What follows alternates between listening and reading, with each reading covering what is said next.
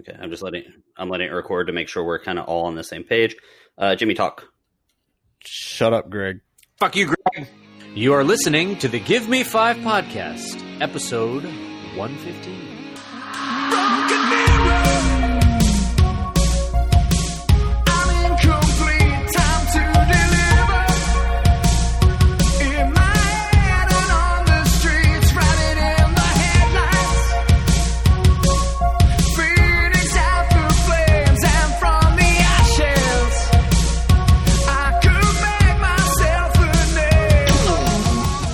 This is the Give Me Five podcast, a semi entertaining show about very entertaining things. We talk about things like pop culture, nostalgia, movies, and music. My name is Rob, and as always, I'm joined by Glitter Greg Howdy. and Jammin' Jimmy. Stop calling me that. No. Okay. That went well. This happens to be a review show. There will be spoilers.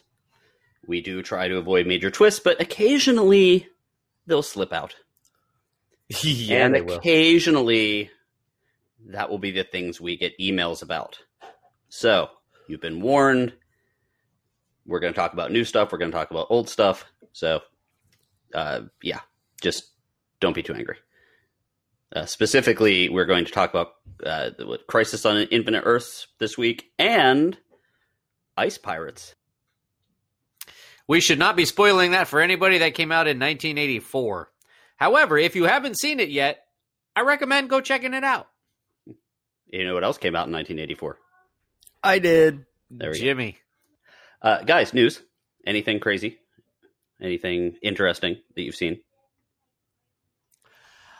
I did I did see something uh just I think it was yesterday that there there was a a leak script for Rise of Skywalker. Did you see that story?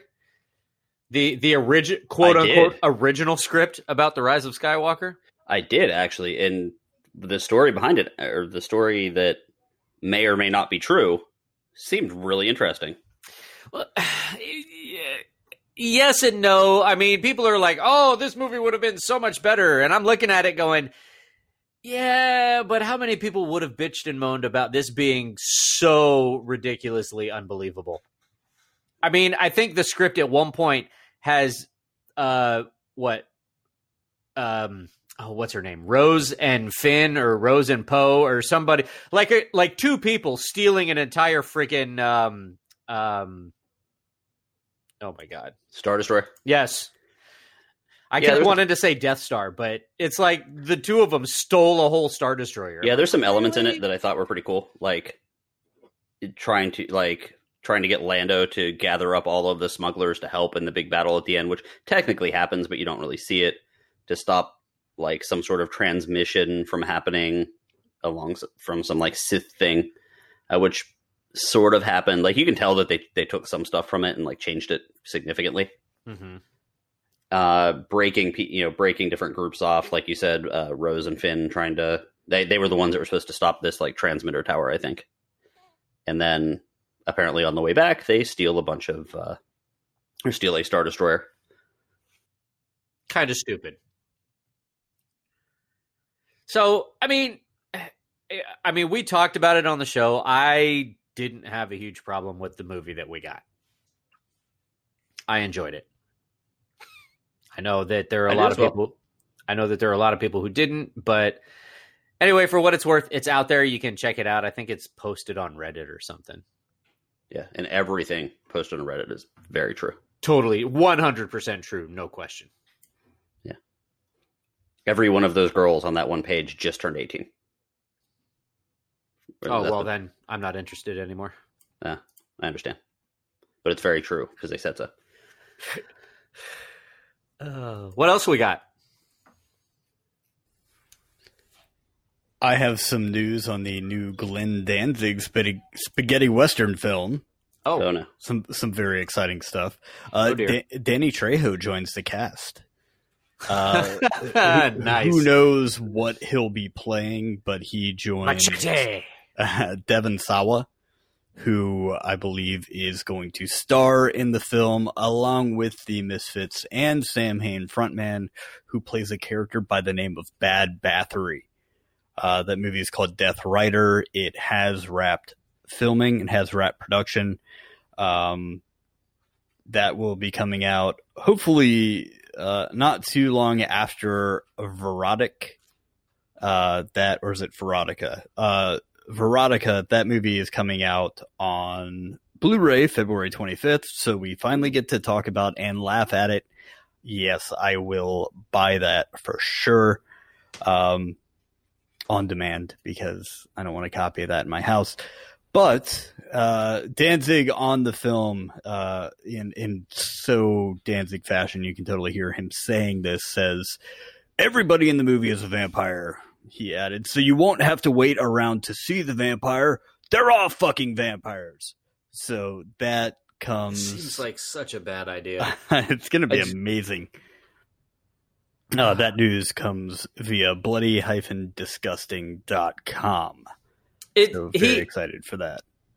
the the his description of this movie really kind of reminds me of like that stoner friend was like, "Oh man, this vamp if this vampire movie is good, you know what would be better? Like if everybody were vampires, that'd be so awesome." Yeah, Yeah, what do you think? uh, I think yeah, what kind of what Rob said about the if everyone is vampire. It's like stoner friend. yeah, It's like, "Oh, you know what would be cool?" But hang on, see, it's like a vampire movie, but but it's it's not because it's like normal for them because they're all vampires.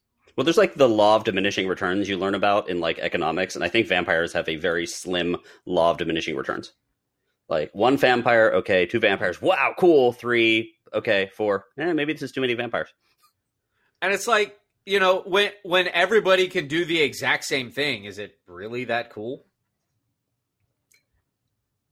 And if everyone's a vampire, what do the vampires eat? Exactly. Um, why are you asking me? Ask Glenn Danzig. Those poor little woodland creatures. I got a little more news on the industrial front. Greg, I have to thank you so much for uh, informing me of this. Um, Ministry, the legendary industrial act fronted by Al Jourgensen, is going on tour in celebration of the 30th anniversary of their groundbreaking release, The Mind is a Terrible Thing to Taste. Um, Oddly enough, the entire band vampires. Who knew? yeah. Or cannibals. Uh, there is a cannibal song on that album. Yeah. Uh, that you mentioned that they are touring with. I'm sure it's fine. they are touring with legendary industrial act KMFDM. Um, I've been a, a big, big, big fan of these two bands for uh, such a very long time, and I, I can't even put into words how much uh, this concert means to me uh, to be able to go see this. Uh, I got uh, front row, lower balcony, so I have an unobstructed view, and uh, I, I can't wait. They will be bringing back the fence. If you guys are ever feeling nostalgic, I would encourage you to check out on YouTube the Ministry concert video in case you didn't feel like showing up live. Uh, you can see the fence in all its full glory, and I hope they play the whole album. So, uh, can't wait for that. Greg, are you going? I am. I just have to go. I haven't got my tickets yet. 'cause- You need to hurry up and do that. Gotcha. Or yeah, you you're jumped on tickets be- really fast. I did. There was a like, there was a but you're gonna like go be like sitting alone. yeah. That's fine. It, it's a very very personal thing for me. I got my tickets yesterday. You don't know what any of those things are that Jimmy just said. They were words. You don't know what I got tickets for. I just said I got my tickets. What did you get tickets for, Rob? I bought my tickets for Donkey. MegaCon yesterday. MegaCon. Yeah, Nice. because yesterday was the last day that you could get the uh, the discounted rate. Oh, that's awesome. So I got four days for eighty five bucks. Ooh, it's very Not bad. good. Who are you most excited to see, sir? Um, well, I fudge, typically the fudge guy. Woo! Fudge! Actually, I really like the teiyaki and the um the little rice triangle things that they had Yeah. last year. So God, those were so good. Rob- they're gonna be they're gonna be back. It's a, the people the booth I sent you the picture of. Rob is more excited about the exact guys. food than Oh, I totally anything am. else. And it's it's on my birthday, so I'm cheating the shit out of my diet. By the way, Nice. I'd say you MegaCon. The sir. last day of MegaCon is on my birthday. So I do have one little other bit of news. This was sent to us by a listener. Ooh. Uh, we have a couple things from listeners this time, uh, but uh, listener and last week's co-host Matt, aka Jubles, he did send us information about the Morbius trailer that came out. Did you guys get a chance to watch that trailer? I did not. I sure did. Actually, looks pretty interesting. Yeah, I'm I'm excited. What's what's it about? Uh, it is in the Spider-Man u- universe. I'm sure you kind of know that. Uh, Uh-huh. It definitely has the same feel as Venom, like even the same look a little bit. That kind of bluish gray hue over everything. Uh, about a scientist who has a rare blood disease and is trying to cure it, and basically makes himself a vampire. Hey, more vampires. Uh, he makes himself a vampire that not like undead vampire, but more of a like a science based vampire that has to kind of drain the uh has to drain the life force out of people. So he's almost like a Drain vampire. Almost kind of like a vampire punisher in a way. Um He punishes vampires. Yeah. you Is, getting is he a, out, is he a good guy or is he a bad guy? he is an anti-hero like like a venom. But uh, he's being played by Jared Leto. Matt Smith is the bad guy, who also apparently has the Matt Smith is a, one of the Doctor Who's for Yeah. people out there. It's featuring. Also, also Yeah. like Deadpool or just a little bit more evil like Venom? Uh, definitely not as uh, more evil. More evil? Okay. Yeah, uh, Jared Leto's abs make a make an appearance. Yeah, it's true. Are we going to be He's a happier good to looking see man. him as He's almost fifty years than- old. Yeah. Well, didn't he play the Joker too? Uh, yeah, but not that we can't really. That was not the best Joker. Uh, Yeah. Who else is in here? Speaking of abs, Tyrese Gibson, Jared Harris is in it. He's good. Uh, and Michael Keaton actually made a brief appearance in the trailer, nice. tying him in to the Spider-Man movies of uh, that, that are Sony Marvel based. So should be interesting. I did make a comment that I hope that the Morbius thing does, in fact, lead to some sort of Blade appearance, but I'm not sure who owns the rights to Blade. It might be in the Marvel universe or Marvel Film Universe or some other random company, but we will see how that works out. I know at one point I predicted more of them. Do you think we're going to get a bunch more? I mean, we've got Birds of Prey and then Morbius. Well, Morbius is is Marvel. Birds of Prey is DC. No, I I know. I just predicted more villain movies. Oh yeah, yeah, yeah. Got it. Um, oh yeah, it's got to be. I mean, they're going through. But they're still rolling around in the giant pile of money that the Joker made. So there's and Suicide Squad, even though it wasn't great, still made a ton of money. Mm-hmm. And for some reason, I can't stop watching it when I'm like need something on in the background for background noise. Uh-huh. I always pick that movie. I and like I still have no idea what happens in it. And Uh, yeah. and the best part of Suicide Squad got her own movie, and that's coming out later this year. I uh, Pretty- I I picked up the uh, Blu-ray of The Lighthouse, and that has become my go-to background movie. Three uh, three students and coworkers were talking about how excited they were to watch that movie tonight. The Lighthouse. Yeah, You've got called. to you've got to let me know what what everyone thinks about it. I Well- have enjoyed it the you know few more times that I've watched it. Well, guys, we live in Florida. We are, in fact, Florida men, but we are not the Florida men. Uh, it is time for everyone's favorite portion of the show Weird Shit in Florida. It's not on. Jimmy, hit it. The video's not on. He walked away and didn't mute his mic. He did. He's supposed to be singing. Weird shit, Shit in in Florida. Florida. Jimmy, you It's walked off and didn't mute your mic. Weird shit. I I yeah, I just realized that now. But it's time for some weird shit in Florida. That was weird shit. Weird shit That was. Weird shit. in Florida. Do it. So, we have a gentleman Mr. Gavin Lee, who All right, really, Gavin. Really, really wanted a Dr. Pepper. I understand that feeling. I do. I, I'll I do. Dr. I Pepper. do as well. I, I, I understand. I understand the uh, the desire for Dr. Pepper. I, it's one of my more favorite sodas. Yep. I go to the store for that. exactly. However, Mr. Gavin Lee went to a bar to try and get in to get his Dr. Pepper, and they were closed. Okay. So he left. Stupid right. bar. Right, and then he came back later, hmm and they were still closed. So Okay. what does Gavin Lee do? Does he Uh, go to the store and buy some Dr. Pepper? Sounds rational. No. Oh, No, that is not what Mr. Gavin Lee does. You don't make this show by being rational. Mm, yes. You don't host true. a show without being by being rational either. When Yeah. you come back a second time and those motherfuckers aren't open, you drive your truck straight through the front door. And that's exactly Oh. what 28 year old Gavin Lee did. 28. Drove- huh? Drove his F1 F250 through the front doors of the bar in Panama City while it was closed. That is not the first time someone has driven a truck through a bar in Panama City. First of all, No, that yeah, it sounds about right. And after he got inside, he grabbed himself a Dr. Pepper from the cooler. And he got it from the cooler. It wasn't like he even went to the to the soda fountain and dispensed it in, in a cup. He just pulled it out of the cooler. You could bro, you can do that at Walmart. true. So he pulls it out of the cooler and he sat at a table and waited for cops to show up to arrest him.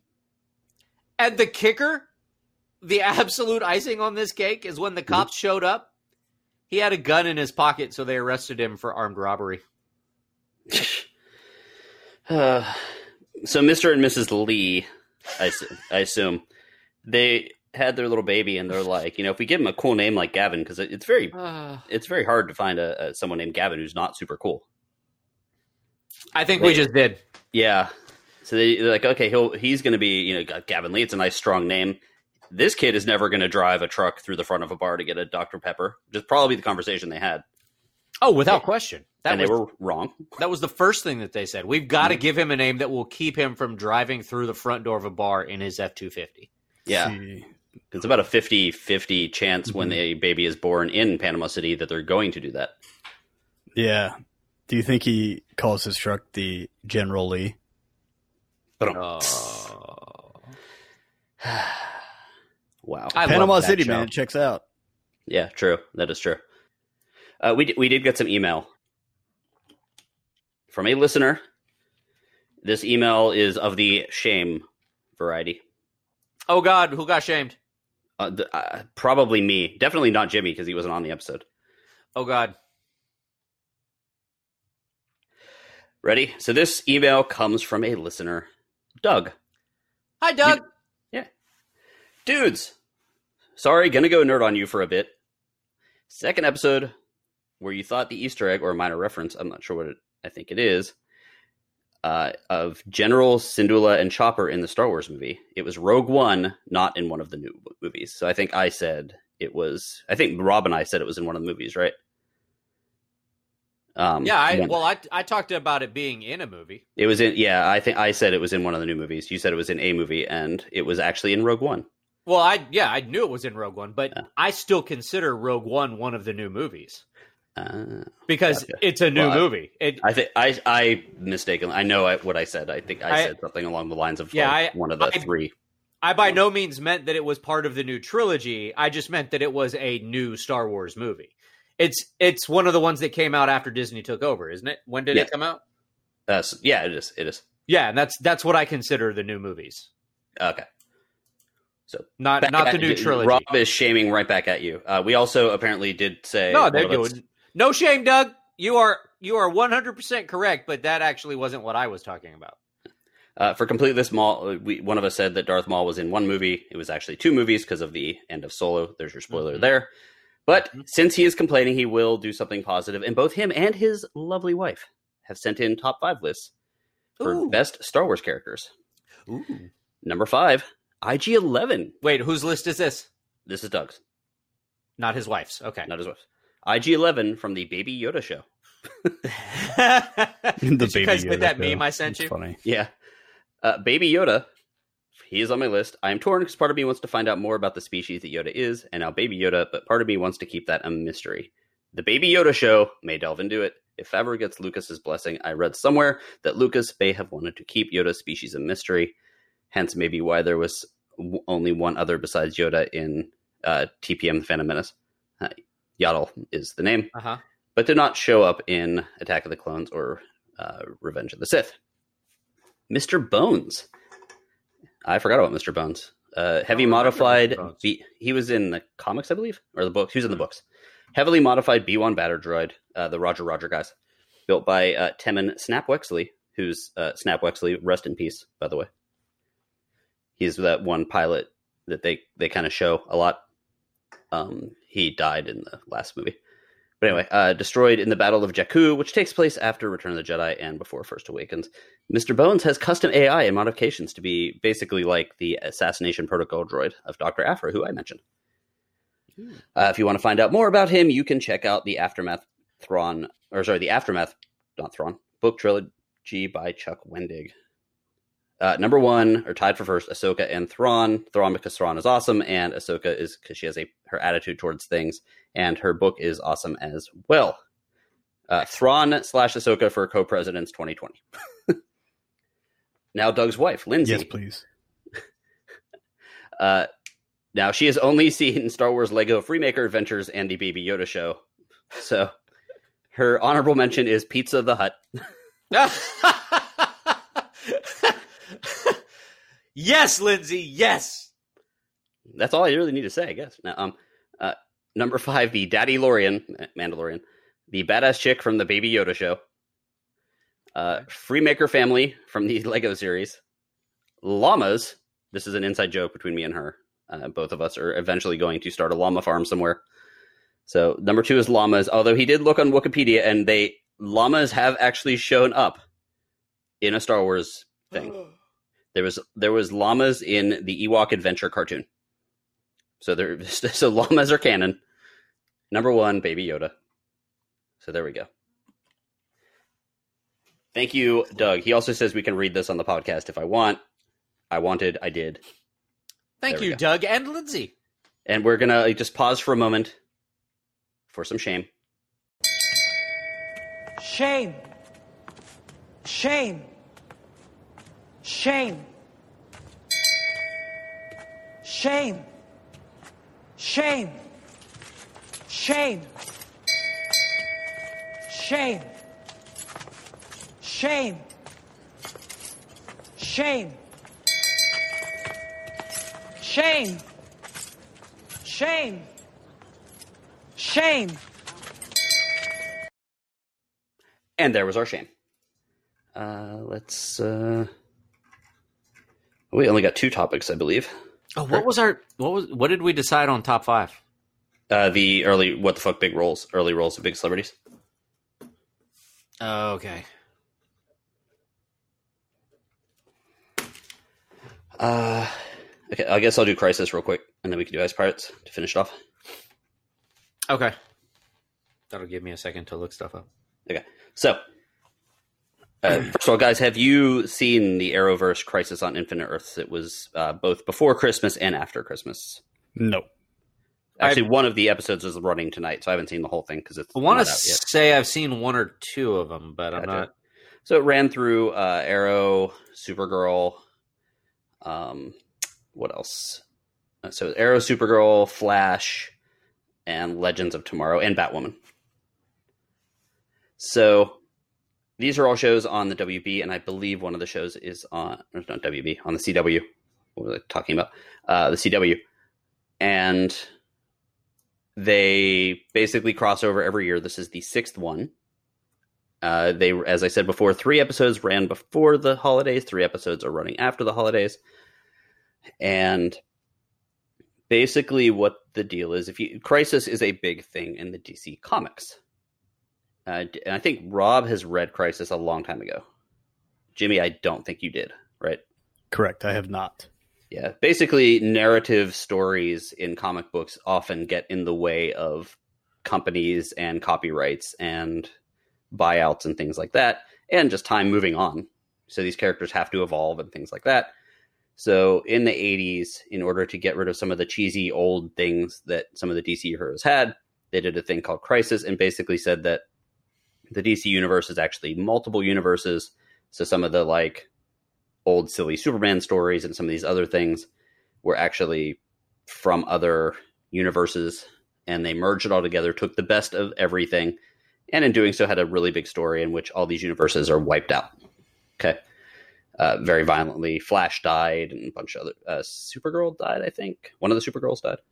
But anyway, that's how you sometimes people will tell different stories about like how Superman, you know, who Superman's parents were, and the different things, and a lot of stuff has changed throughout the years. So the Arrowverse, or all of these series from DC that are, are all very well made, they decided to do their big crossover using that story, the Crisis story, and it's been really, really interesting. And I'm not going to go too deep into plot because it's it's kind of confusing and it's actually more fun to figure it out on your own. But what, all you need to know is that there's a bunch of different universes. The heroes come together from their different universes. They battle, usually on one of the Earths, save the world, and then they kind of go back. Okay. So this time, one, the Arrow show is ending, or at least the lead is leaving. I think the whole show is ending. hmm So there was going to be some big changes. There's, of course, because this was a comic story from 1986, and everyone knows the Flash dies. There's a bit, a bit of worry, a little bit of worry there. So they did some some lead up to it with is it the Flash actually going to die? That's what kind of the first half of the seasons were. But what it came down to was a bunch of heroes are grabbed by a character named the Monitor to go back and fight the Anti-Monitor, who is basically wiping out all of these these universes and so only a few heroes are left from this from this thing. So we ended up with like Flash, Supergirl, uh, Sara Lance, who's a White Canary, Kate Kane, who's the new Batwoman from the new Batman show or Batwoman show, Mhm. uh, Martin Martian Manhunter, a guy, a character named Choi. I like Martin Manhunter. Yeah, Martin That'd be a good Manhunter, one. accountant. I am Martin Hey Manhunter. guys, I'm Martin. Uh, hunt guys. Uh, it's just a thing I do. So uh, yeah. You can call me Manhunter. Uh, Lex Luthor shows up. He is the uh, the paragon of truth, which is kind of ironic. But one of the cool things about this particular series is that there were a ton of cameos. The very first cameo in this thing is Robert Wuhl. Do you know who Robert Oh Wuhl my is? god. Yeah. And do you know what DC Universe uh, movie he played a part in? No. He was in the first Tim Burton Batman movie. Because remember, Really? he, he said he was the one that said, uh, "Miss Vale, if you want to take a picture of me naked, you need an extra long lens." He was that. He was that. He was that guy. But he actually starts it off. So. So they actually start off with people from like all over the DC universes, each one from like a different quote unquote world. So Burt Ward is plays like older version of Robin. Uh, Tom Welling and Erica Durance from Lois and Clark show up. Uh, from the streaming show Titans, uh, Alan Ritchson, who's uh, who's Hawk, and Curran Walters, who's Jason Todd or Robin or Nightwing or whatever. Um, he shows up. There's the uh, Wil Wheaton actually is in it. That's not really a Quill. cameo. Not really a cameo. Uh, Kevin Conroy, who was always the voice of Batman for us based on the cartoon and the video games, actually shows up as an old Bruce Wayne. We had, uh, you know, uh, let's see, Jonah Hex shows up, Jonathan Schaech. Uh, there was, I forgot that there was a Birds of Prey TV show in 2003 and 2004. Uh, one of the characters from that, Ashley Scott, played the Huntress. Uh, here's where it gets really interesting, though. Uh, Black Lightning from the show Black Lightning, of course, he showed up, had a major part, but at one point they go to a club to ask some information and to get some some information. And who opens the door? But Lucifer from the TV show Lucifer. Oh, really? it was actually him. I was like, I saw him and I was like, I'm like, oh, that's cool. He's they got him to play a part, and then I was like, oh crap, I forgot Lucifer's a DC character. So yeah, Lucifer's in it. Uh, Matt Ryan shows up as Constantine, which is kind of how that The happens. quarterback from the Atlanta Falcons. Yeah, yeah. Uh, Brandon Routh, who was on the shows as the Atom, he re he was he played Superman and he was in that one Superman movie. Uh, even Ezra Miller, who's the most recent Flash in the DC Universe movies, showed up just last night actually, and it was and even kind of made fun of like his own costume. He was like he looked at the new Flash's the TV show Flash's costume. He's like, wow, that looks a lot more breathable and like a lot more comfortable than what I'm wearing. Which a lot of people said that when his costume first came out. So he kind of did that like that thing he does where he like like kind of vibrates in to the scene like they did in uh was it Batman vs Superman or whatever movie that was. Uh it was so there's just a bunch of different cameos. It was really fun and if you get a chance to watch all of them, I'm sure they're all on various streaming things. Um, you'll you'll have to jump around through different shows, but even if you don't watch those shows, you'll understand what's going on. So I highly suggest checking out Crisis on Infinite Earth. It was just a blast to watch. Can I Really, really fun. Yeah, that's cool. Can I jump up, jump up, and get down? You can. Why are we getting jumping up, jumping up, and get down? Because you said I'm gonna have to jump around. Oh. Uh, House of Pain was not a cameo Thank you, sir. in the show. Although that would be awesome, though. I'd be okay with that. But yeah, I totally, I, I was very excited about the about Lucifer showing up because I watched that show over like the fall and this and last summer, so I would have had no idea who he was otherwise. But anyway, so that is Crisis on Infinite Earths, and now for something far more ridiculous. Yeah, thank you, Greg. Excellent. Excellent. So it was my turn to pick a movie for this week. Yeah, it was. And I went with a 1984 classic, Ice Pirates. Yeah, I mean to that's define one- classic. Yeah, it's uh, eh, I mean, I guess you could call it that. You shut your mouth. It was excellent. I, lo- I loved this movie as a kid, I got to tell you. But it was released on March 16th, 1984, was directed by Stewart Raffill, and it starred the likes of Robert Urich, Mary Crosby, which I think I've heard a couple of people refer to the fact that this movie actually killed Mary Crosby's career. but it also had Michael D. Roberts, Anjelica Huston, whom I forgot was in this movie, along with surprise Ron Perlman. You're leaving out the most ridiculous. Uh, there's two ridiculous people in this cast: Bruce Vilanch. Yes. Also, John Matuszak and John Yep. Carradine. Yeah, that's John Matuszak. Uh, one of his last roles, other than Sloth, before he died. So, so this movie might have killed him as well, So fun. or large amounts of steroids when he played football. That's It's- also possible. It's just such a fun movie, though. Um, the the synopsis of it is: in a distant future, scarce of water, space pirates get caught after stealing ice from a spaceship. They are sold to a princess looking for her dad. He might have found a planet abundant with water, and that's kind of all you get. And it's it's totally like a swashbuckling movie, even though it's set in space. And somebody pointed out, I didn't even notice, but somebody pointed out that everybody in the movie carries blasters, but nobody uses them. Everybody uses swords. it's like, what? Yeah, and everyone in the movie, at least a large amount of people in the movie, wear uh, chainmail on their heads. Yeah, at some point, the uh, the heroes of this movie, I guess, they did use their blasters, and they didn't. uh, You might say nobody used them because they uh, didn't really produce anything. They just kind of went woo woo woo woo woo woo woo woo. Yeah. Yeah, it, there was probably some some cost issues with that. So, uh, my first thoughts. We we usually do like our first thoughts here. Mm-hmm. Um, I remember seeing this movie on those displays at the front of Publix when when grocery Okay. stores would rent out movies and they would have like Yeah. the cardboard box and the little plastic thing. Mm-hmm. I remember seeing it there and being it was one of those movies I was fascinated with. It was that one, Megaforce, which you got to watch someday, and DefCon, whatever that movie was, with like a skeleton looking astronaut on the cover. These were the three that I was like fascinated with. Um, and I may or may not have seen this, but if I did, I was a kid and didn't understand that they were being eh, that it was a comedy, Okay. which made it Oh, this was a comedy. It was totally a comedy. Yeah. Okay. the first scene you see is a them breaking into a bathroom with a pooping, farting alien. Yeah. I forgot about that.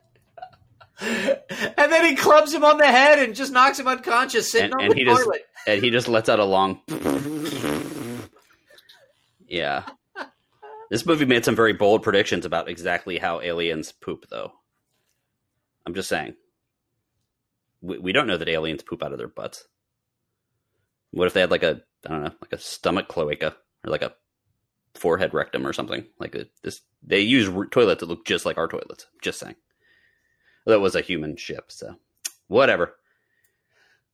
Uh, the wardrobe of this movie was interesting. Yeah, let me go ahead and give you my initial Oh, yeah, yeah, thoughts, yeah, good. Uh, for this movie. Um, holy shit, this sucks. Shut your mouth. This movie was terrible. This movie's excellent. Mm, You don't know what you're talking about. yeah, obviously. Mr. Robo Vampire. Sure. Shut your mouth. the robots in Robo Vampire were better fucking robots than they were in this movie. Not even They're close. Not even close. You are so wrong. garbage. Absolute trash. Hated this Nope. movie. I will be sure to pick another one then. There were zero. I'm going to pick Ice Pirates 2 for my next one. Sure, I don't. Think that's, fine. I don't think that's a thing. Uh, that's Ah, totally up, fine. Nothing about these characters was likable, and at the end of this movie, I was like, uh, nothing happened. I'm trying to find think of a likable character. Mm. Uh, The little robot that knew kung fu, maybe. yeah, the old guy in the desert. He was. It was he trying to hit the prairie dogs. Yeah, he was kind of likable, unless you were a prairie dog. What is with '80s movies hating prairie dogs and gophers and shit? Was that like a really a problem? Uh, that much of a problem in the '80s? I don't know. Obviously, Yeah. Buford, the the the sassy robot. What about the robot who committed suicide? sort of likable. I mean, there was the uh, Oh, the guy that was like fixing the robots. He was likable. Yeah, I but- liked him. Yeah, the The main character, I don't, Jason. not likable at all. no. Within first couple of minutes of the movie, they break onto this ship. Um, if we're if we're getting right into it, they break onto the ship, and there is uh, for some reason a princess is being transported in stasis on this ice cargo ship, and Mhm. on their way out or right before they get to the kind of cargo hold to steal the precious bounty of ice um jason walks in lifts the uh like chamber cover looks down the princess's blouse and He attempts to. He gets interrupted before he does it. he got It pretty a- close Attempt, attempted sexual assault. Right our yeah hero. so attempted and then he's interrupted the character breaks it comes in and says hey man we don't have time for this and he says what about raping and pillaging and well, i they're like pirates. wow Come on, they're pirates. okay that doesn't there make a it way right be, there is a way to be a scoundrel and still have some sort of code. yeah So there's it doesn't just mean it's okay re- reading through my notes because one, speaking of of uh, wardrobe, which I do Well, want to get could- to in a second. Are you are you effing serious? You could say that about any being a vampire doesn't make it okay to kill people, but we don't complain about that when we watch those movies. Okay, so Come there's there, so there's Robo Vampire, which is a bad movie, right? This is a bad movie that thought it was a good movie, in my opinion. No, I I disagree. I don't think it thought it was a good movie. I think it knew it was totally hokey and it went for it. Yeah, I think it was that because it was supposed to be a serious movie, and then they decided right before they made it to make it to cut the budget by like twenty or thirty million dollars and make and make it a comedy. Yeah. eh, comedy. Okay, So yeah, there.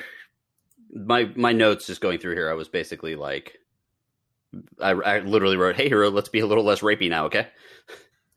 And um, that the robots in this thing really looked like something that you would be able to buy from uh, like a 1985 Radio Shack catalog for like Christmas. All of the were they going to were, like- ship you a person in a robot costume? No, the like the little like white helper robot, the little like well, the little trash No. robot, and then there was the It little was like like, mommy, baby, mommy, Yeah, baby. that- That was disturbing. Or there was the one robot that was like, "Hey, get in my oh. car. We'll go look at some boobies." Yeah, the pimp bot. the bot. What? pimp bot. the pimp bot. hey, blood. The racially insensitive pimp bot. Yeah. Oh, God. There are certain things that showed up in like every '80s movie that like we've never run into as like on a daily basis. Like, And go- this, well, gophers, uh, pimps. I've never run into a pimp. and this movie was rated PG. I did. I watched. I watched this movie at work with the uh, the captioning on Uh, until certain points when they're speaking of n words. Until certain points when it was spelled out on the screen, and I'm like, I had people behind me. I'm like, oh, not watching. Whoops. Yeah. So let, let let's move on here. The yeah, the the hero was not likable No, I, by I liked him. he was like a dirtier uh, Han Solo without any of the charm, which is probably why. I, and it's probably what they were going for was a whole Han Solo type character. well, you could tell the three movies that guided this movie. I don't know what movies. Well, Star Wars, obviously, Yeah, Mhm. uh, Mad Max. Mad Max, obviously, and then any number of barbarian movies that became popular, which is pro which You're other like, than fuck it, let's pull, put all three of them together. yeah, like Yeah, that's, all that's three of essentially things. what they did. Yeah, which is not too far off. What was that uh, from your or Tor, your? Yeah, your. I almost said tour. That was not it. What? you combined two movies there, sir. I did. Uh, Two barbarian movies, one good, one not so good. The the princess's spaceship. I noticed uh, the lighting design in her little room what, did look like it was done by IKEA. It was it was very it was very nice. They all had the kind of like nice wall washes. I, I think much much of the budget went to the lighting of the princess's room. Possibly to the gophers. None of it went Oh. to the Don't forget the space herpes. yeah. Oh, I cannot forget the space herpes. None of the lighting budget went to the battle scenes, Yeah, Oh. which are seizure inducing. that was interesting, and I That film should come with a warning. that last part where the where the time travel battle sequence. Well, we have to talk about that later because, well, we'll just get to that. Uh, I do kind of want to talk about the uh, Liberace day spa that they all end up at. with all the Amazon women. That one, Yeah, so and I was like, "Where the hell did these come from?" so so our pirates they went they went after what was supposed to be just kind of like an ice cruiser thing, but it turned out it was also shipping a, prin- a princess, as Jimmy said. So they ended up getting caught, and they get sent to this very elaborate machine that basically shaves them and puts them in wigs and tight It's- white spandex. Is supposed to castrate them, but Supposed to castrate saves them. Yeah, And it's got this little metal jaw thing with like giant Like teeth. like trap jaw in he Yeah, that that basically just drops down between their legs and is supposed to just bite their shit off. Is that what Trap Jaw from He Man was?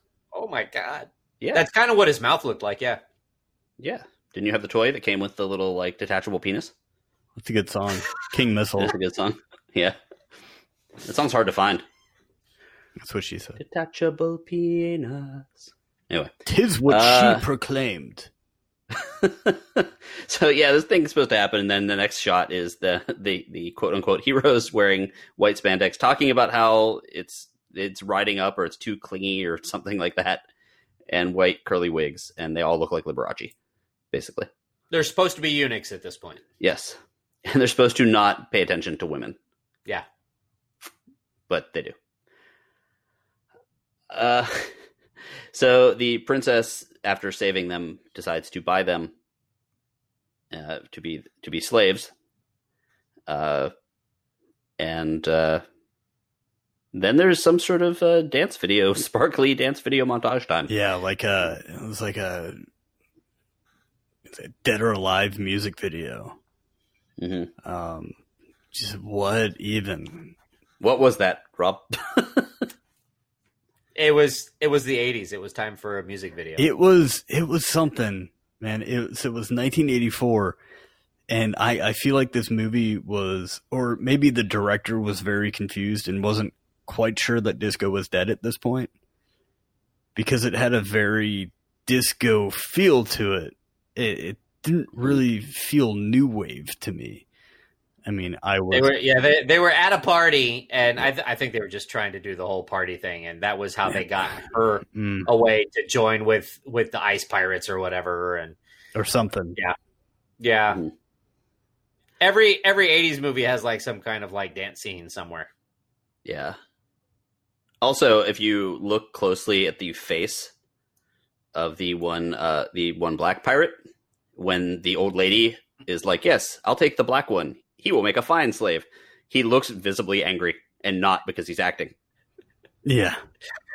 yeah Which I don't entirely blame him. Be like, I'll take that one. The Jew. He'll make a fine accountant. I think I would probably not be able to like act okay.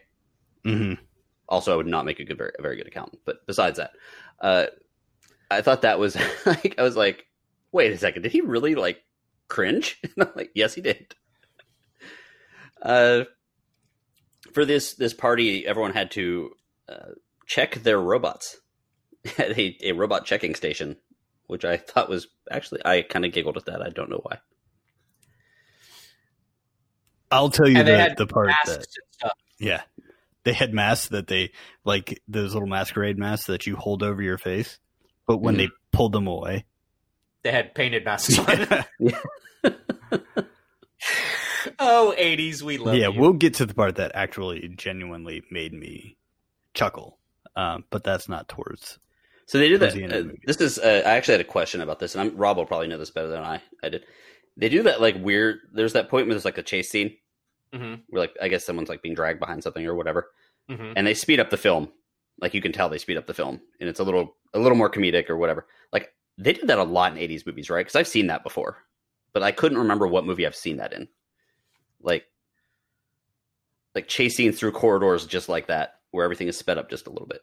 Uh, benny hill Well, yeah, I know they did it in Benny Hill, but like they did it in like serious movie. I, I possibly like an Austin Powers movie. I feel like they did that a lot in older, like older older movies, like Chariot Races and, and stuff oh like that. oh i know one that they did it in it was um um did you ever see the gene wilder gilda radner movie haunted honeymoon A long time ago, but yes. they definitely did it in that one because they did it as they were introducing the other guests Uh, okay. Yeah, I definitely was like that seemed very familiar. I'm like, oh, I haven't seen that in a long time, unless it was like a Naked Gun kind of spoof type movie. But right after that chase scene, of course, that's hmm? we should do Haunted Honeymoon someday. we should Well, there's I'm always 100 October. percent fine with that. Have you Uh, seen it? Uh, no, I've seen some Gene Wilder, Wilder films though, and Gilda Radner always funny. So that sounds like a good time. That's when the uh, the baby robot gets run over, or the mommy robot, or Yes. whatever. mommy baby mommy So disturbing. this this fucking movie And soon, and as I was recovering from that, that's when Pimpbot shines up. Shows up. hey bud. The robot actually has chain chains on him and is covered in in Oh, sequins God. and has the hat It has a screen on his chest. It actually has like a stripper dancing on it. Uh, yeah And then Movie soon there, is ridiculous soon thereafter, the garbage robot shows up and like asks for some garbage. They throw it away, and its little tongue comes out, and it's like, "Ah, no, no, no, no, I don't want to see that. oh yeah super great so jimmy what was the one part that made you laugh Oh, old Ron Perlman. Um, th- this is going to be getting into the very end of the film, so oh, okay um, I- I'm sure there's there's more to talk about between now and then. But the uh, they they kind of swing off of something and land, and Ron Perlman says, "I'm getting too old for this," and just the the makeup and the hair and the the wigs and everything we're wearing were just so ridiculous. It was it was funny. Yeah. Michael D. Robert. How about Michael D. Roberts' character wearing that giant afro wig? I was like, oh my god. They uh they're trying to get away from the from the bad guys in the in the film the the space Templars, and they they, tr- they track them down and they go through this time vortex where where like every second is like a day or something, Oh god. and and so It there's like gets faster portions- and faster. Yeah.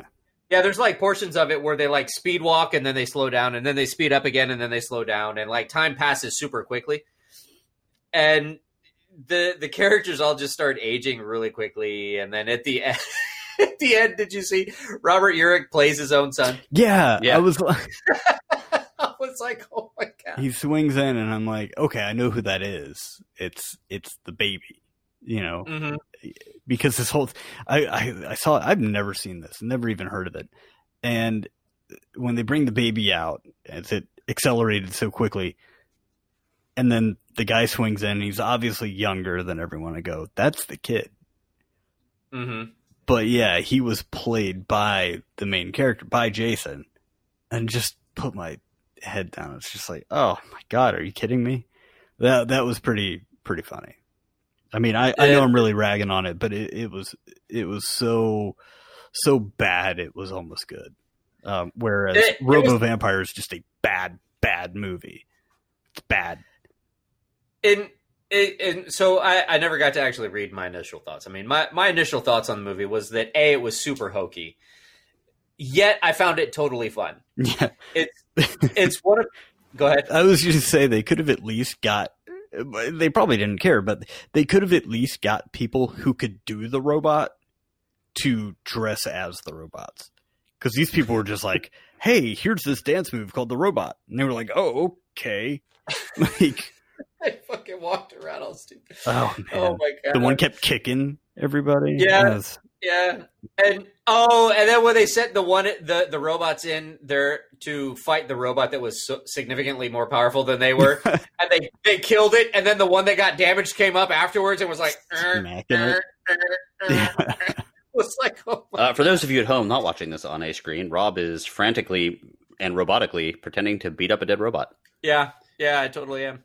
When Rob's hand is moving up and down that vigorously in front of a computer screen, I'm usually nervous. But Yeah, at least he's talking about robots. yeah. one of, one of the scenes I definitely remembered from when I was a kid was the time warp scene, and I and looking back on it, I think it was funny that I understood the whole time warp thing, Mhm. but didn't get things like the space herpes. Yeah, there, there were there were a lot And I- of that, like when you said it was PG. I said, "Are you kidding me?" Were, Yeah. were standards that much different back then? Uh, PG 13 didn't exist until a couple years later. Hmm. So And PG and just meant parental guidance. I think the reason I didn't really understand space herpes was probably because it sounded a lot like harpy, space harpy, Uh, and I was familiar yeah. with harpies from things like the Last Unicorn. So Mhm. that's I think that's what I heard. So, but yeah, as a kid, I loved the movie. I know what Jimmy wants to say.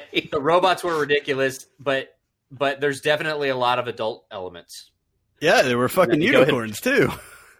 For some reason, a unicorn impaled a robot with its horn, and it broke off. There was a naked parrot in this movie, There was, there was, and I like they plucked the parrot from the movie. there was what was weird is there was a naked parrot uh, and a furry pig.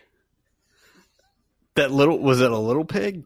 Those little tiny pigs, yeah, Oh, yeah. tiny brown pigs. There's they were cute as hell. There was a donkey. I was like Yeah, there was chopping stuff for dinner, and I looked up, and there was just a donkey, a little tiny pig, and then a unicorn. And I was just like, "Whoa, this is like it, this is like a, a fever dream." Like Jimmy's like, "What the fuck happened?" I looked I away looked for away for a minute. I looked away to chop some radishes and and a cucumber for my my Hello Fresh meal that I received, where you can get a discount by using the code Give Me. No, I'm just kidding. Uh, but yeah, I looked We're up there yet. and I was like, "What the fuck?" I mean, and then there were a bunch of Amazons, and then what's his name? The guy with the glasses. Bruce Vilanch was in it. Yeah, Bruce Vilanch was in it and like lost his own head. yeah. His head got chopped off. Fell Well, no, his his head was already. It, it somehow they like just connected it to other bodies. His head was already detached at some Yeah. point. And, He like, was and just someone was carrying around a bad man. model of his head. Yeah. so funny. And Bruce Vilanch, who you probably know is the uh, large gay, large gay Jewish man that writes a lot of like one-liners for various uh, like uh, award shows and stuff. Yeah, Bruce Vilanch is not an actor. he, he But he was in this. He was in this movie. Did you guys notice when they would zoom in on his face and he's sitting up there in his throne or whatever? They zoom in on his face and he, he was just doing his lines and he'd just kind of be like, Yeah, so I, di- I was doing this and I can't even do it the way he was, but he was just kind of like looking off. That's because you uh, didn't do any cocaine before we recorded this. Oh, yeah, I guess so. Dude's eyes were just doing some weird stuff. And he doesn't have an eye thing. He wears glasses. He had those, those, those, they, they could have like decorated his glasses or something. But I don't know. And they look like they came right out of a department store, which Yeah, it's just, a, s- Goofy. not a space department store. either. yeah, no. like a Rite Aid No. on Earth. Yeah. There was a uh, very Star Trek esque holographic sex scene. Yeah. In the passion chamber. The Passion Chamber, which Wait. yeah, which was led by a cassette tape. Passion storm. Passion Storm. Passion Storm, yeah, That's the name of this episode. with our hero. Yeah, I can do that. And Either that or woman he- AB is a douchebag. I don't want. He would actually tweet about that. Like, oh, these guys. Oh. Ugh. We might get more I listeners. don't. I don't need. I don't need to explain to my neighbors why Antonio Brown is screaming at the police on the front yard of my in my front yard. Hopefully, you did see that the Hollywood PD did sever ties with him. Oh yeah, yeah. Charitable contributions. They were like, nope, you can have them back. anyway yeah then it sort of it warps to well we kind of jump to the the final battle here Mhm. one of the things for me was there was watching that arrow crisis thing there was a whole section where like arrow was trapped in the speed force Mhm. and was they were kind of bouncing around like it's a whole story but they were basically bouncing around between past fights that he had been in and they kept on time jumping in that exactly the same way they time jumped in this movie and it was Oh, ex- really? it was extraordinarily confusing. Like having like watched this movie and then 15 minutes later, I'm seeing the exact same type of edits. They, they except in the Arrow episode, they actually changed the tone of the screen to like black and white or sepia tone or whatever, so you knew that it was different time zones. Uh, take that, Witcher. Hmm. That was the uh, that that sequence was a little interesting. Uh, then it, uh, for a little while, it becomes Mad Max. Yeah. I thought Just you Yeah. out of nowhere. With with a frog lady who's very interested in Jason. Mhm. Ooh, who talked. It was like they had Bruce Vilanch do her voice as well. Poor frog lady. That woman, I don't know who that woman was, but she was probably some like classic, like 1940s actress and was like, well, this will be my last role. I will take a space opera. space opera. there it is. That's a 1984 space opera. It's a best way of putting it. Like, Here, put on this frog costume that they bought at like Spirit Halloween store. How do you like my blouse? I need to ask you a personal question. It just sounds like Bruce Vilanch whenever I do it now. now, I, I did have to write one thing down here. Uh, Uh-huh. I did write Rob picks movies with inappropriately dressed barbarian women.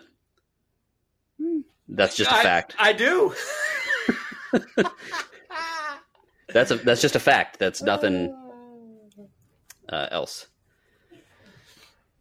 So That's do you, do you want some budget information, guys? Yeah, I'm very curious about this. so. Uh, the budget was nine million dollars. Uh-huh. okay. It opened to, to four point three five million dollars, March eighteenth, nineteen eighty four. So it made almost half of its budget back in opening. Yeah, it did. It did gross fourteen point two five million dollars, All right, so it's a which win. is both in the U.S. and in the world. Apparently, apparently, other countries did not want to get a piece of the ice pirates. Um, They don't know what they're missing. One of the things I thought was not? interesting was I usually don't catch this stuff, but this is actually big on a lot of 80s movies. The sound quality always sucks on Mhm. loud things. They always use that same gunshot sound that very clearly is in an echoey room, even when they're out in like a field or something. Mhm. I've, I've mentioned that before, but uh, according to a crew member, the entire sound team was fired in the middle of the production, and they just replaced them and never explained it. Like everyone was fired. All right. Weird. So I did notice the sound was a little messed up. Uh, and uh, they did use props that, to save money. They used a bunch of props from Logan's Run. Uh, You can see that. so the the car and hovercraft from Logan's Run, which was a movie from 1977, the domed cities that they used, and the Pimp's vehicle and Zorn's vehicle were also uh, uh, re- reused from Logan's Run. So that's how they were able to cut back on budget. Nice. Yeah. Interesting little tidbit. There was a much more prominent actor who actually turned down the role of the lead character Jason, and that was a one Kevin Costner. Kevin Costner was approached about this movie, and he said, "Nope, no thanks." And he wasn't a big star yet. Yeah, but he said yes to Waterworld. yeah, You shut your whore mouth. Waterworld is genius. no. That's a bad movie, Craig. He drank his own pee. Who hasn't?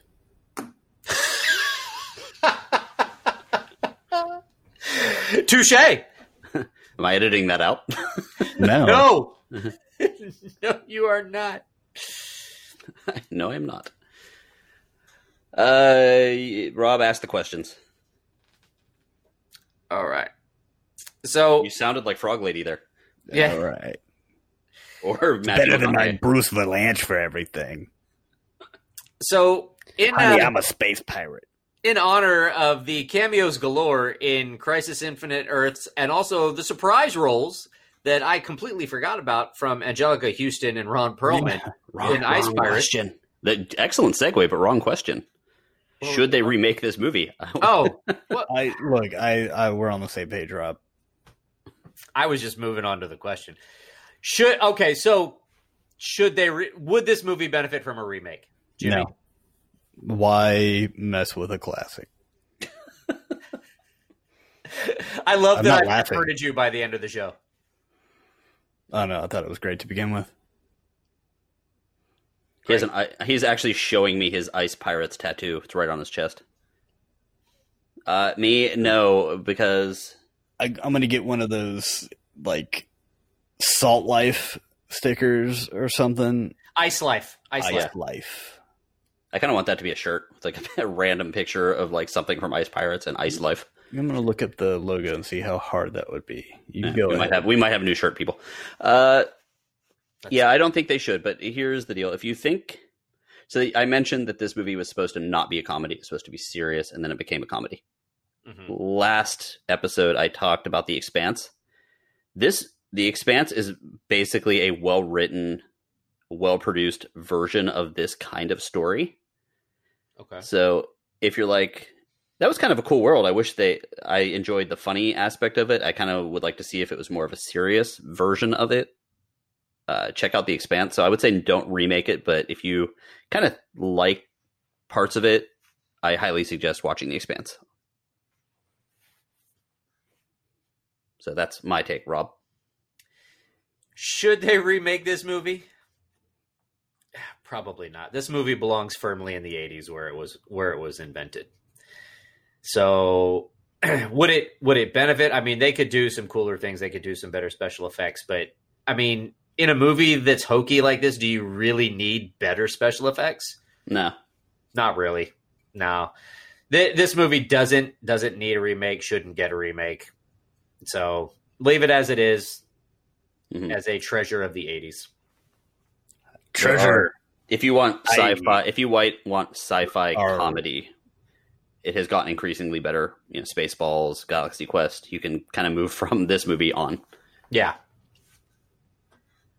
And I could I could definitely recommend going from this movie to a movie like Spaceballs.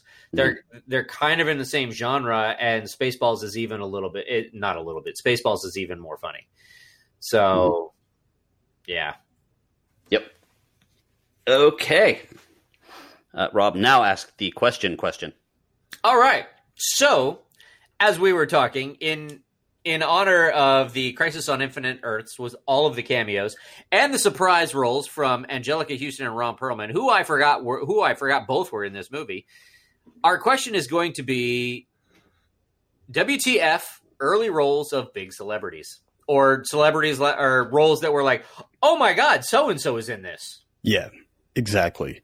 Um, and I'll go ahead and, and set the tone. I do have an honorable mention, uh, simply because it was a, a movie that I didn't discover until this person was, you know, way famous. I'm talking about the, uh, the, uh, the first trilogy, the newer trilogy of Star Wars. Uh, Natalie Portman, um, was in Leon the Professional. Mm-hmm.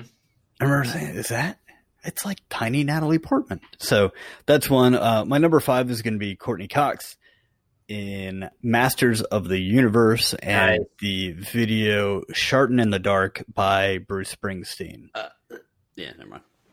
Um, so you can watch the ridiculous dance that they do in that. And uh, Masters of the Universe we covered.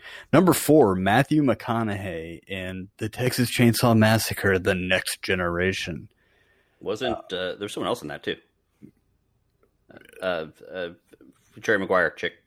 Yes, Oh, Geraldine McGuire. No, always looks like she's crying. Uh, Rob, you got to know this one. Uh, Uh, Renee, Renee Zellweger. Renee Zellweger. Uh, another honorable mention that you uh, just kind of kind of shook loose for me. Jennifer Aniston in Leprechaun. Oh God, um, is Mhm. is a good one. Uh, my number three, guys. Do you know who Stefani Germanotta is? I do. You do, Rob. Do you I'm- know who Stephanie I do not. Is? I am Gaga for her. Not offhand. You would be. That is Lady Gaga. Oh, she excellent. appeared on a, a reality television show on MTV called Boiling Point uh, before she was the ferocious four foot eleven Lady Gaga herself. Or is she five one? Anyway, uh, number two is going to be Ron Perlman, Ice Pirates, the movie that we talked about this evening, and my number one. Looking back, holy crap, they were actually in that. Yes, Brad Pitt was in the episode nine from season four episode entitled King of the Road Tales from the Crypt. It's a very, very good one if you Mhm. haven't seen it. Excellent. Thank So you. I had my very first one that I wrote down. It was my number one, and I was wrong. my first one was Leonardo DiCaprio in the Madonna "Open Your Heart" video. Except he was not actually in the "Open Your Heart" video. It's just a kid that looks a lot like him, and that was a urban legend. He was, however, a background character in Roseanne. It's true. he was so- also in Critters 3 Yep. and The Basketball Diaries. Yep. Well, that Great movie. that everyone knew he was in, but uh, Critters Three, I don't think he actually. That they never put him everyone- on screen. They knew he was in, but has everyone seen that? No, they should. There was my phone. Because they uh, they just he just talked about this. He was they shot in a Smart and Final, and his scenes did not actually make it into the film. I don't believe, unless they did a, a director's cut of Critters Three out there somewhere. So that's no. Uh, so I'm going to go with, and I'm probably going to get yelled at by one of you people, but uh, Maynard, the lead singer of Tool. Uh, was first heard as the "Not by the Hair of My Chinny Chin Chin." No, Tool released music before then. Well, I guess the, the, the first album came out, not the, the um the second album, which was the one that really But blew him that up. was, oh, holy crap, that was Maynard? yeah, Yeah. I- So I he was get- the not by the hair of my chinny chin chin. He did what? do it. Yeah, that. Say it again? Uh, I can't. My my throat will never work again.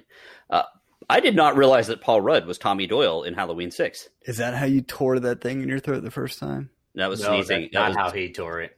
that was sneezing, being old, and also uh, fellatio with Rob. Apparently, is what he's hinting at. There you have it, folks. Wow.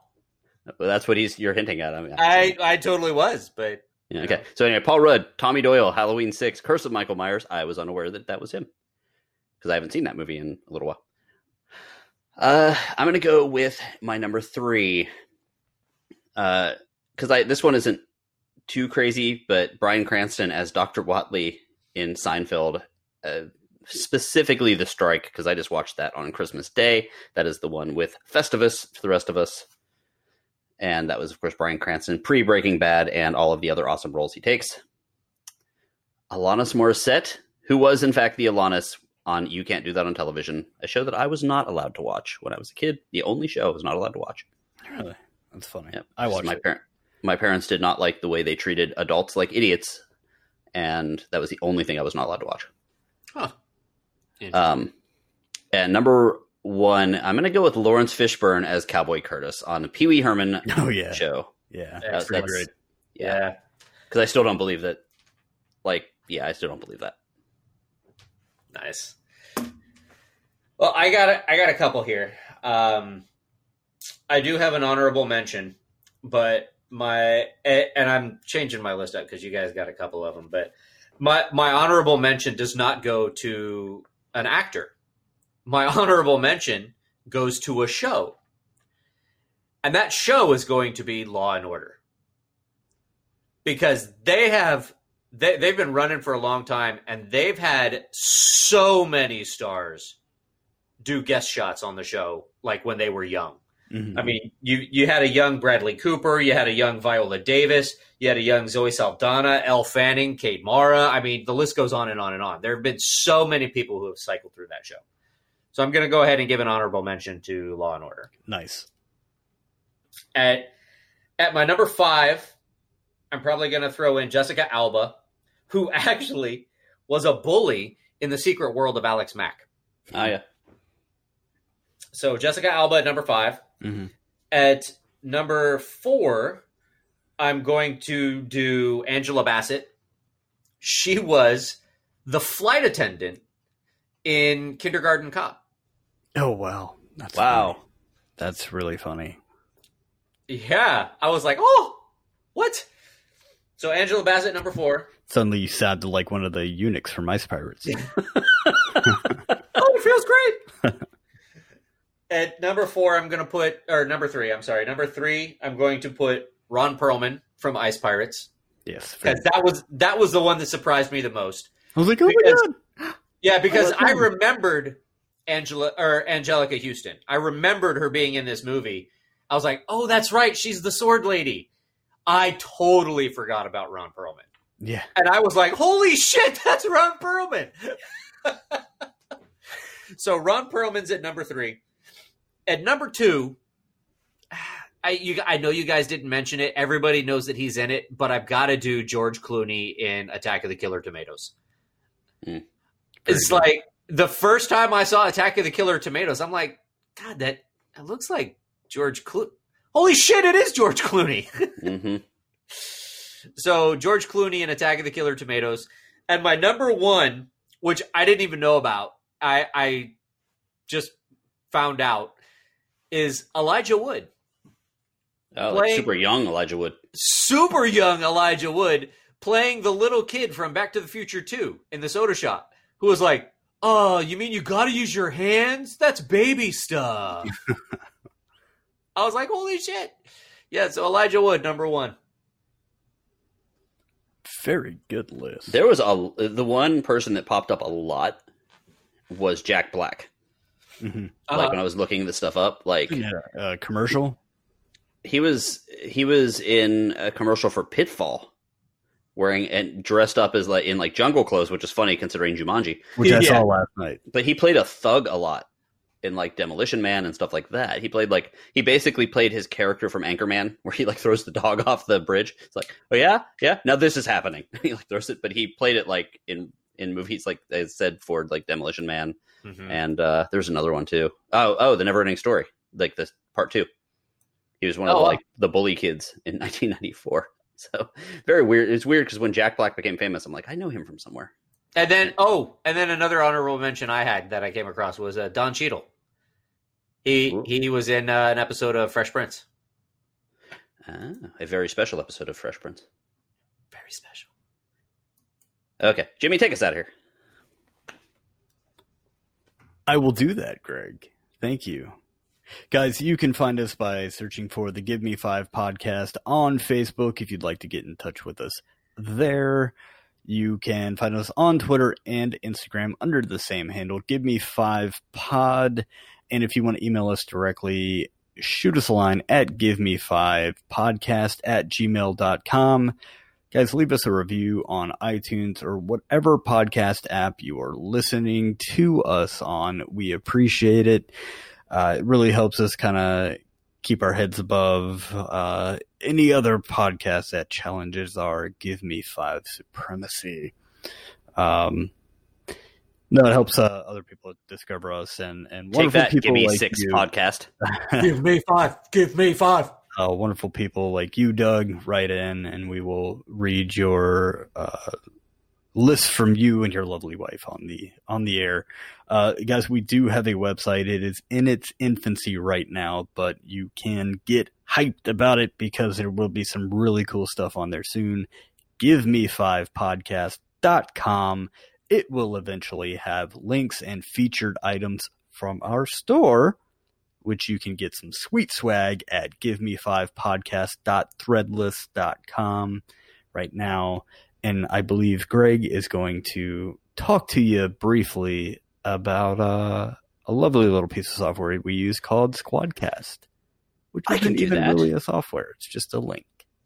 Yeah, Explain I can do it, that. Greg. Well, you guys might not realize, but we are not recording from the same location. Again, mostly due to Rob's uh, restraining order And flatulence. and flatulence, but mostly his restraining order. And my sharts. Yes. Anyway, the Squadcast people are going to be thrilled about that lead in. so anyway, we are far away from each other. We basically record through a a uh, system or a website called Yeah. Squadcast. Uh, Squadcast.fm is where it is, and we are affiliates for Squadcast. So basically, if you guys decide, if you do a podcast, if you decide to use Squadcast, it's very cool. It's very easy to use. One person sets up a link. It's emails out. You can see each other which is either a good thing or a bad thing, depending on who your co hosts are. And pregnant pause. okay. Uh, you can see what they're doing, so you can like signal to each other and stuff like that. You can send messages. It's very, very easy to use and very, very cool. And it sounds very good when you get the recording. We've actually had some people comment on that as well that the that the audio quality has gotten really good since we've switched to Squadcast. So, if you're a podcaster, if you are interested in it, feel free to email us and we'll give you more information about Squadcast. Or you can check out um, currently the gimme5.libsyn.com website, and there will be a link to our Squadcast affiliate link. And it doesn't cost you any money, but it does help us. So thank you for dealing with that. Uh, who hosts next week? Jimmy, you host next week. I am hosting next week, and I'm going to make you guys watch Robot Jox finally. So we will be talking about the movie that paved the way for the likes of Pacific Rim, uh, one And of Atlantic Rim. an Atlantic Rim, Oh, God. and uh, Mediterranean Rim. But you know all those other knockoffs. There actually, there actually is an Atlantic Rim movie. It is not good. yes, No. yeah. Um, Don't don't forget Greg's Rim. Oh, Oh, so guys, if you'd like to to play along with the podcast, um, check out Robot Jox if you haven't seen it, and we will all crash and burn together. thanks for listening, guys. Good morning, good afternoon, and good night.